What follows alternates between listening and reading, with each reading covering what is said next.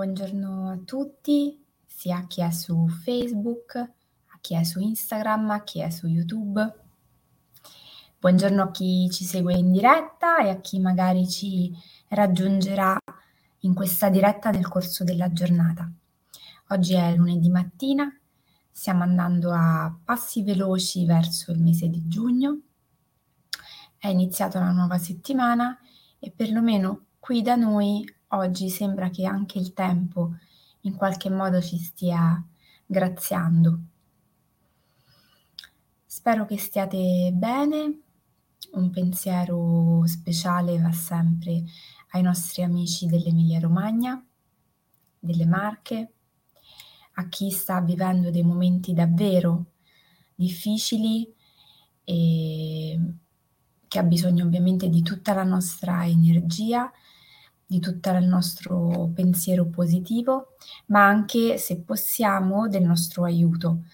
Già sui social sono partite diverse mh, maratone solidali, si raccolgono fondi, si mettono in circolo notizie che possono facilitare il soccorso agli animali rimasti senza dimora, nel soccorso delle persone che hanno bisogno di aiuto perché hanno la casa inagibile, Insomma, cerchiamo di mantenere gli occhi aperti, le antenne dritte e soprattutto il nostro cuore aperto per far sì di essere utili agli altri.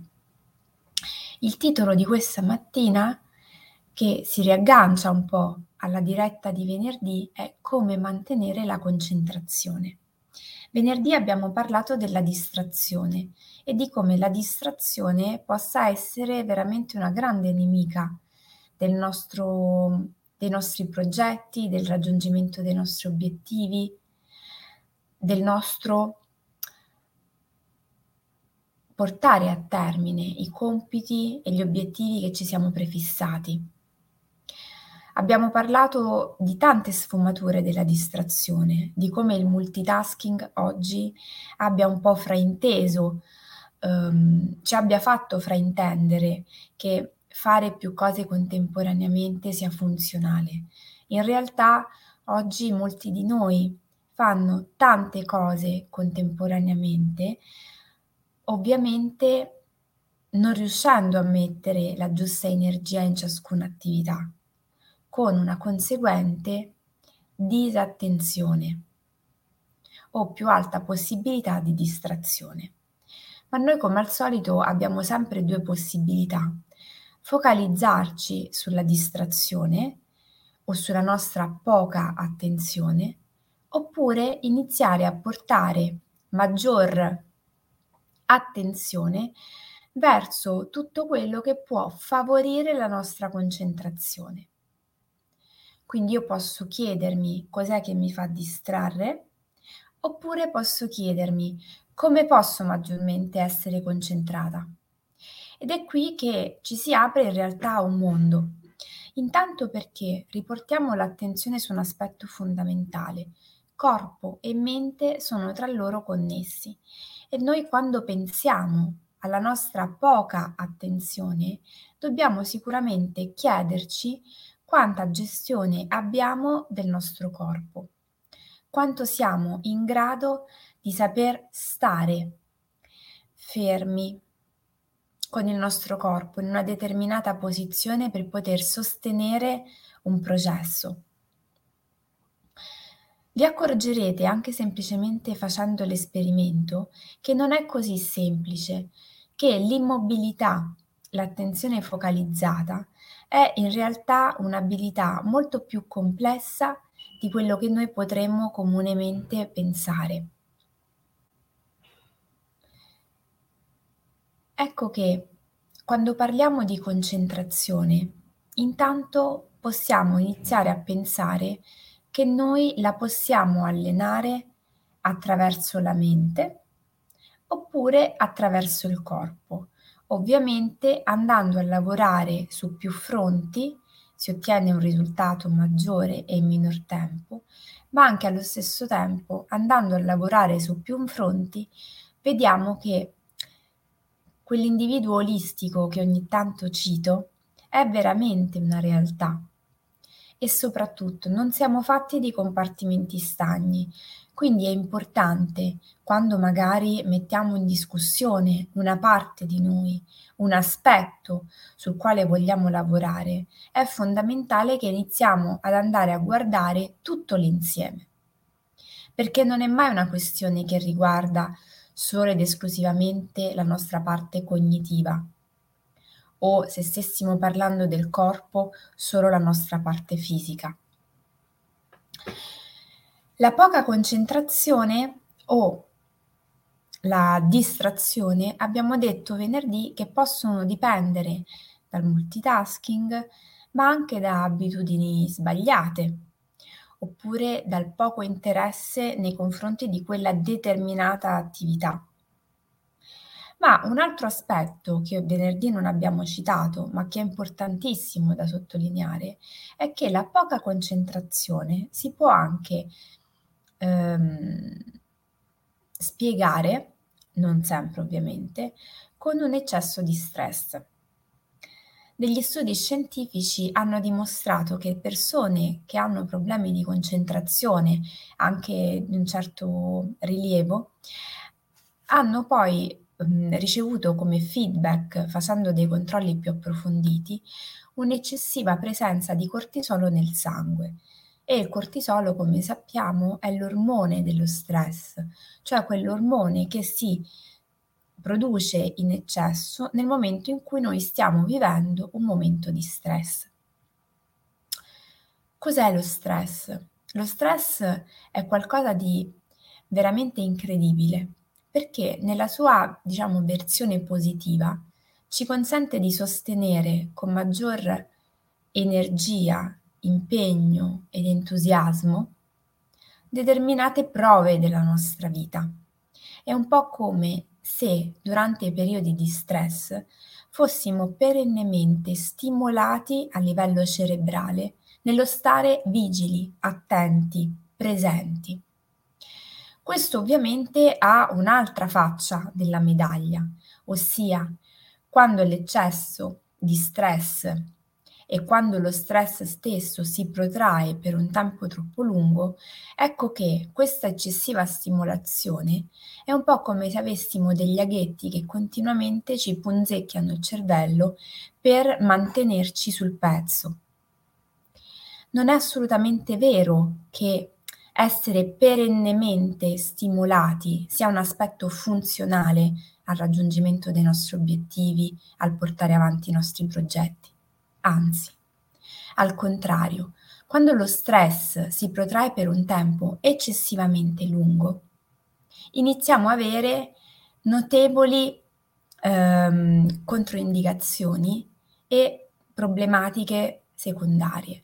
Tra queste appunto la poca concentrazione.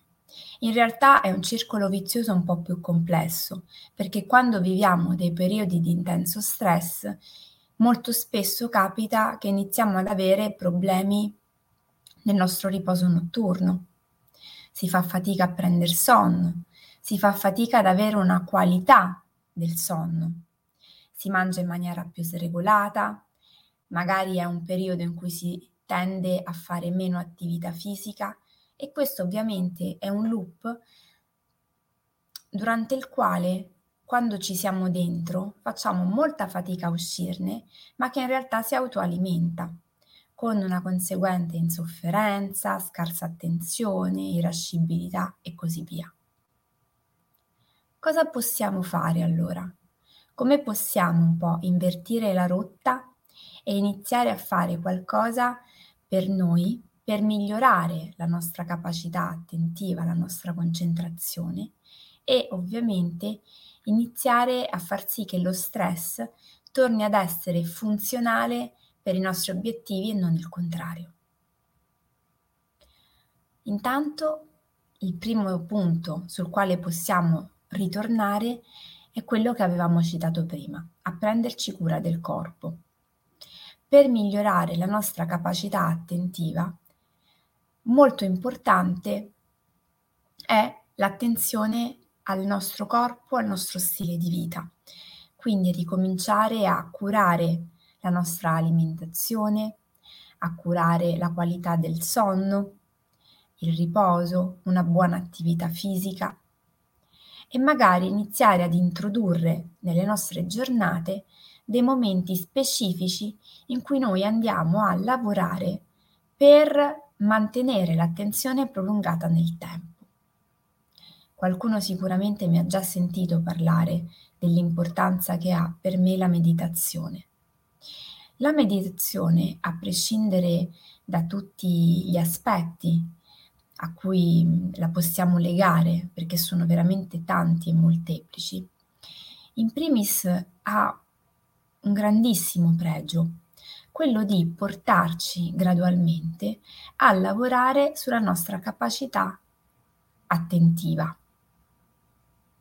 Noi spesso siamo portati a pensare che se abbiamo problemi di concentrazione o di disattenzione dobbiamo andarli a correggere o a, ad aggiustarne il tiro dietro la scrivania o in ufficio.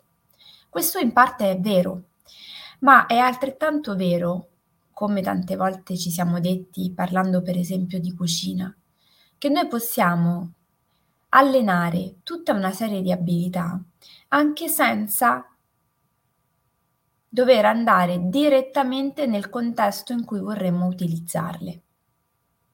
E quindi io avverto di avere una scarsa concentrazione, di non riuscire a mantenere un'attenzione sostenuta per lungo tempo. Benissimo, posso scegliere di iniziare, per esempio, a meditare nel mio quotidiano e quindi a prendermi un tempo ogni mattina per imparare a stare ferma, immobile nel corpo e allenare anche la mia mente a mantenere per un tempo il suo pensiero, la sua attenzione il più possibile focalizzata al respiro, per esempio. Quanto riesco a stare ferma osservando solamente il mio respiro e cosa accade quando me lo concedo. Questo per esempio può essere un ottimo modo per iniziare ad allenare la nostra capacità di stare su un unico argomento, su un'unica attività in maniera totale. E poi ovviamente questo si ehm, ricollega a tutta un'altra serie di ehm, benefici che potremmo andare ad ottenere, perché ovviamente se io inizio a lavorare sul mio corpo, sulla mia capacità attentiva mediante la meditazione, una buona alimentazione, un minimo di attività fisica regolare, ecco che metto in moto un meccanismo altamente funzionale per me e il mio benessere. In ultimo, per migliorare la nostra capacità attentiva, c'è anche la possibilità di usare un piccolo trucchetto. La parola che ce lo fa evocare è la parola trigger. Il trigger che cos'è? È un innesco, una specie di interruttore e ognuno di noi può avere il suo trigger personale. Io posso per esempio scegliere di introdurre ogni mio ehm, ogni mia attività lavorativa sempre con la stessa modalità. Per esempio, sedendomi alla scrivania e concedendomi tre respiri profondi che mi facciano prendere consapevolezza e contatto di quello spazio dove io inizierò a fare una determinata attività. Per qualcun altro potrebbe essere, per esempio, il rito di prepararsi un caffè o una tisana da portarsi al tavolo e quindi associare a quella ritualità gestuale l'idea che io nel momento in cui ho la mia tazza e mi siedo alla scrivania, la mia concentrazione va esattamente lì, in quel momento. Qualcun altro potrebbe per esempio utilizzare come interruttore della propria attenzione l'ascolto di una determinata canzone o la lettura di un determinato passo ognuno può scegliere il proprio interruttore e associare a quell'interruttore l'inizio di un'attività che richiede la sua presenza, gestendo poi le eventuali distrazioni come delle opportunità per riportare l'attenzione al momento presente. Non dobbiamo stupirci se non abbiamo mai allenato la nostra capacità di stare attenti e concentrati e quindi non ce l'abbiamo così sviluppata. Il fine di certi lavori, di certe osservazioni e anche di alcune mie dirette non è quello poi di fustigarci perché non siamo in grado, ma è quello di avere l'opportunità di fermarci e scegliere di fare qualcosa per cambiare una situazione, per attivare un processo di trasformazione, che come sappiamo abbiamo, e abbiamo detto tante volte, può avvenire fuori e dentro di noi in maniera molto più semplice di come spesso ce lo immaginiamo.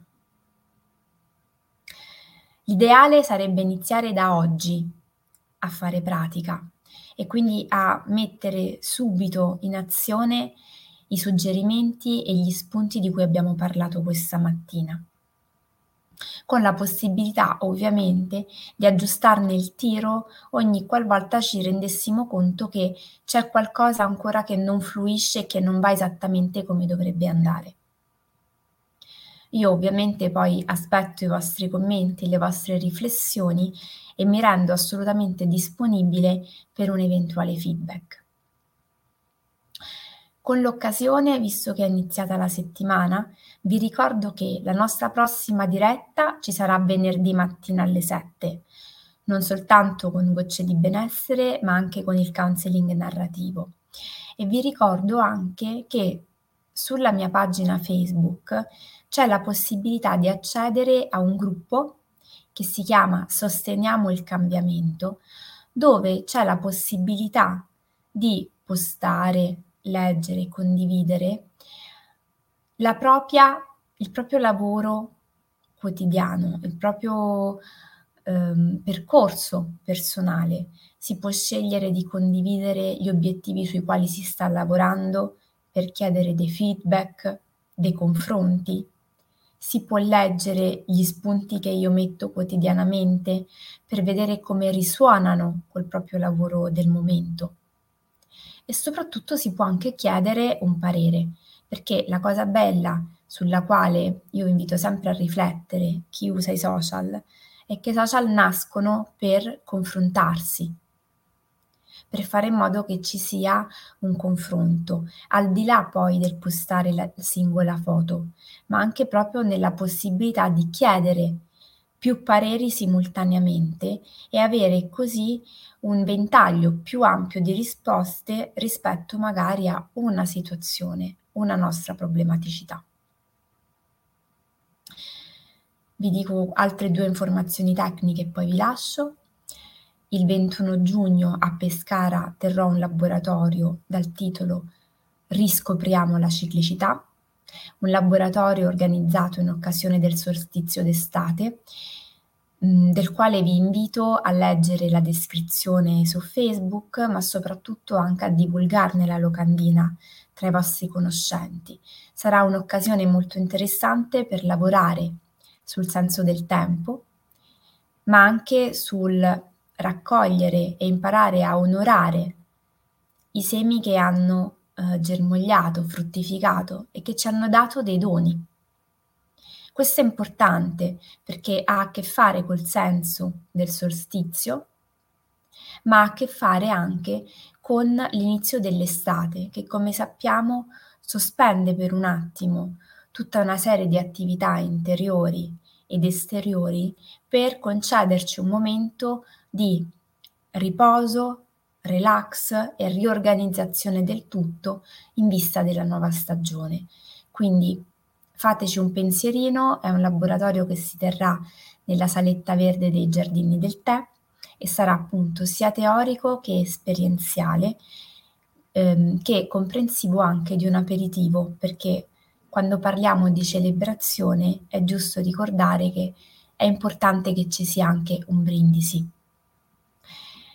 L'altro appuntamento è il 29 giugno, che è l'appuntamento trimestrale con Fai Centro e questa volta invece sarà un evento del tutto online, mh, aperto anche a chi non è in Abruzzo e non passerà da queste parti prossimamente. Anche su Fai Centro trovate tutte le informazioni sulla pagina Facebook. Penso di avervi detto tutto, vi auguro un buonissimo inizio di settimana, un buon lunedì e ci vediamo venerdì mattina alle 7 come al solito. Un abbraccione.